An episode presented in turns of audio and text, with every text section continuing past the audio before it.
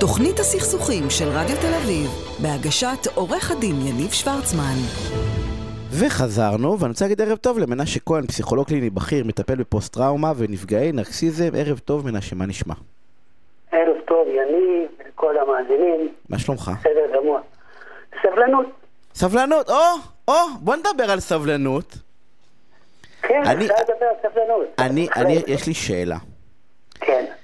זה, תראה, החועה מצבני בגדול, יש כל מיני סיבות, אבל אנחנו נשים אותם רגע בצד. הרבה, קודם כל, יש ערך להיות סבלני, או שלפעמים טוב להיות עצבני? כל הזמן מחנכים אותנו לסבלנות. רגע לפני, סתם מעניין אותי לדעת מה דעתך.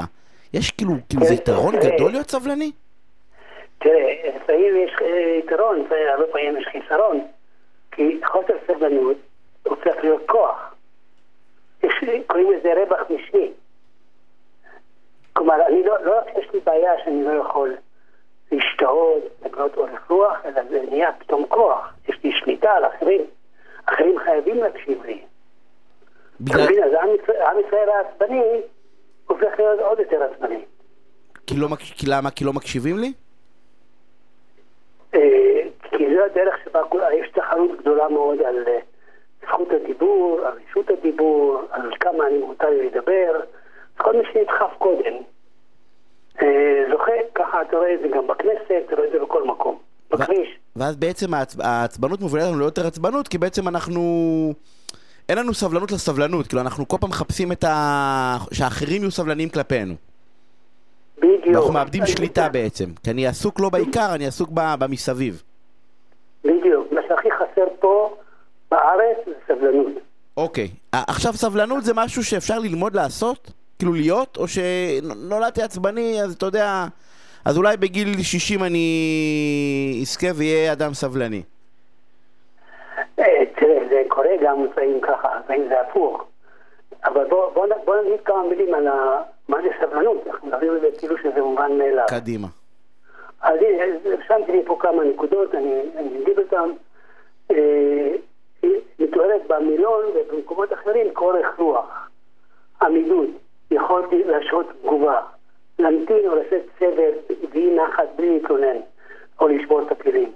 לעומת זאת, אנחנו מכירים במיוחד בארץ חוסר סבלנות. ולהיעדר היכולת הזאת, היא יכולת לחכות שמשהו יקרה.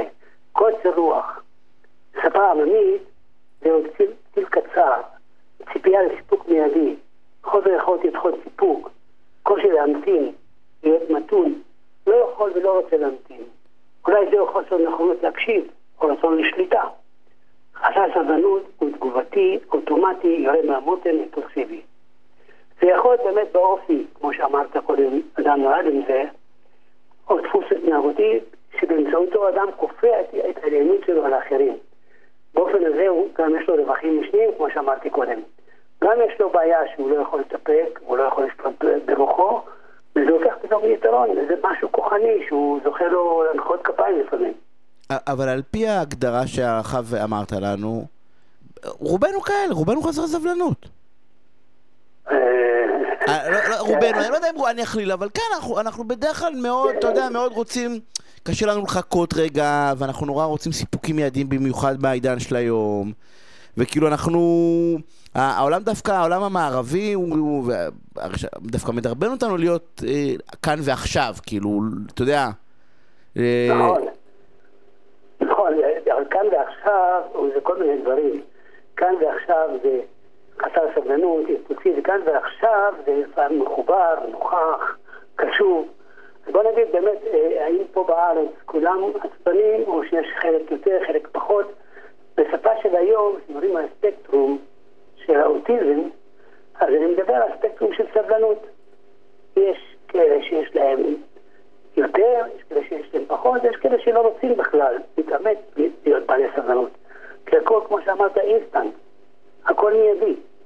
אני רוצה כבר עכשיו הכל. האם אני מוכן להיות סבלני? למשל, לפעמים, לפעמים אנחנו כן מוכנים, כי יש לנו לפעמים... אנחנו חייבים להיות סבלנים, כי יש מחיר להיות בחוסר סבלנות. ואז אומרים, להתעזר בסבלנות. שמע את המילה להתעזר.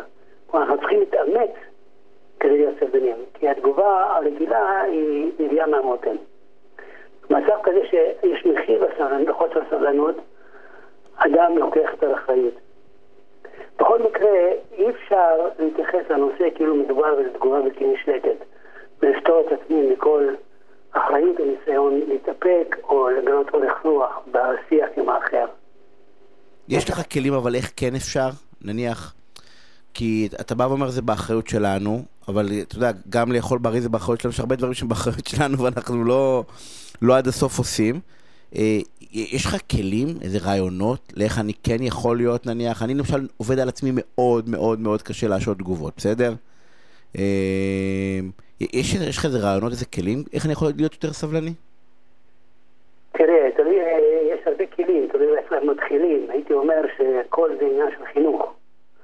איך חינכו או פינקו אותי, איך התנהגו המודלים שלי, ההורים, הורים, הגיבו אליי האחרים, הם הקשיבו לי ונענו לצרכיי, או ירדו עליי ונישו אותי. ייתכן שאני פשוט משחזר את מה שראיתי וחוויתי. אולי גם אתה. והכל גם תלוי באיזה הקשר לזה סבלנות. יש כללי משחק בחיים, יש כללי משחק בכל דבר. אנחנו רוצים לקבל אותם, או אנחנו רוצים להשתלט.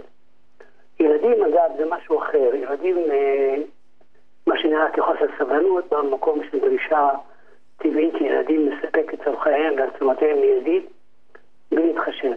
אבל גם להם, אנחנו מלמדים אותם. רגע, ולא עכשיו, אחר כך, החינוך מלמד את, את כולנו בעצם להשתהות, לדחות סיפוקים. אבל, אבל, אבל... מנסה שאני כותב, אבל החינוך שלי גמור, כאילו מה שההורים שלי טעו, טעו לטוב ולצדה, גם הטעו, גם הרוויחו, זה עכשיו אני. שאלה אם בגיל ארבעים וקצת, אני יכול לבוא להגיד, אוקיי, אני יכול, כאילו, האם אני צריך לטוס, אתה יודע, לחמש שנים להודו כדי לחזור להיות סבלנו, שיש לי כלים, שאתה בא ואומר, תשמע, אני, יש דרך שאני יכול, אתה יודע, להשות תגובות, להפוך ליותר סבלני, לחכות רגע, אתה יודע, בתגובתיות הזאת שאנחנו רוצים את הכאן ועכשיו, לא בנוכחות, אלא בלקבל. אני רואה שאתה נהיית יותר סבלני תוך כדי שיחה. אפילו. אני משתדל, אמרתי לך, אני עובד על זה כל הזמן. לא, אני מרגיש. אני בהפרעות כל הזמן שכן, אני תמיד יש לי מה להגיד, אני לחכות רגע לתשובה, אתה יודע, אני גם כותב בנימוס, אבל איך עושים את זה? אתה יודע, אתה יודע, מתי אתה מתחיל, אתה יודע, למשל אתה עושה מדיטציה? אני לא עושה מדיטציה, אין לי סבלנות למדיטציה. בדיוק, אין לך סבלנות. בדיוק, זה מיני, כולם אומרים להתעשה מדיטציה, אבל לא חושב מדיטציה, כי אין לי סבלנות. אם היה לך סבלנות, אז לא היית צריך לעשות מדיטציה. נכון, אז מה? אז מדיטציה צריך בעיניך להתעקש על מדיטציה, זה משהו שיכול לתרום להיות יותר סבלני? אני אגיד לך, כל זמן שאתה מרוויח מהחוסר הסבלנות, זה לא ישתנה. זאת אומרת, כל זמן שזה עובד לך,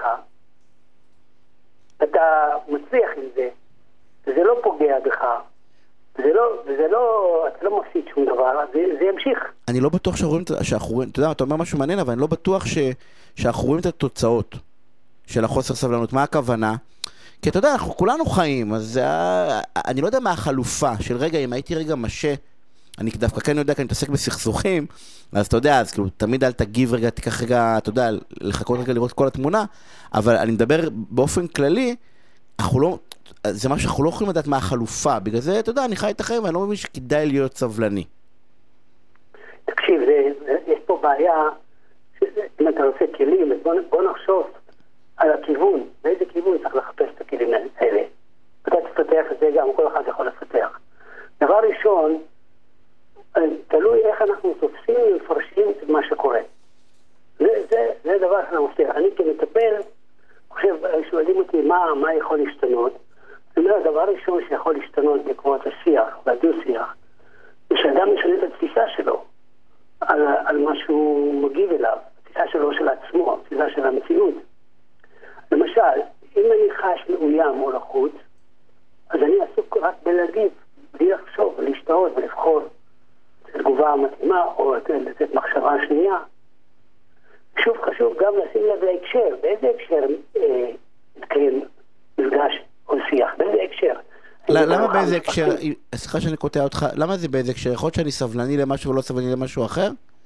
או שאני לא, כאילו אני אומר שחסר סבלנות, חסר סבלנות. זה כמו שאומרים הג'ינג'י הזה שכל הזמן מתפרץ ולא יכול לעצור, כי ג'ינג'י זה אופי, נכון? נכון. אבל אני מקווה שלא כולם ג'ינג'ים, במובן זה. כן? ויש אופי, ויש בכל זאת אחריות לכל אחד, לאן לוקח את עצמו, גם בגיל ארבעים ושתיים.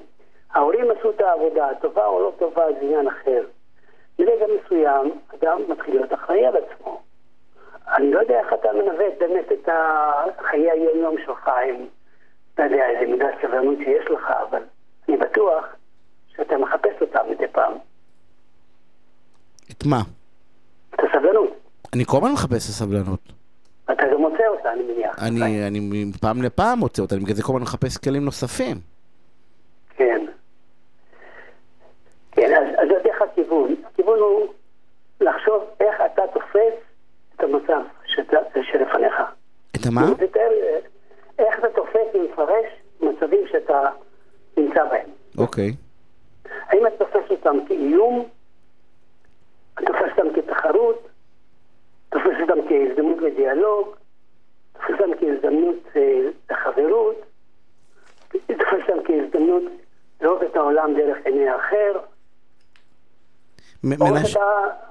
מנש, אנחנו צריכים לסיים, נגמרנו הזמן.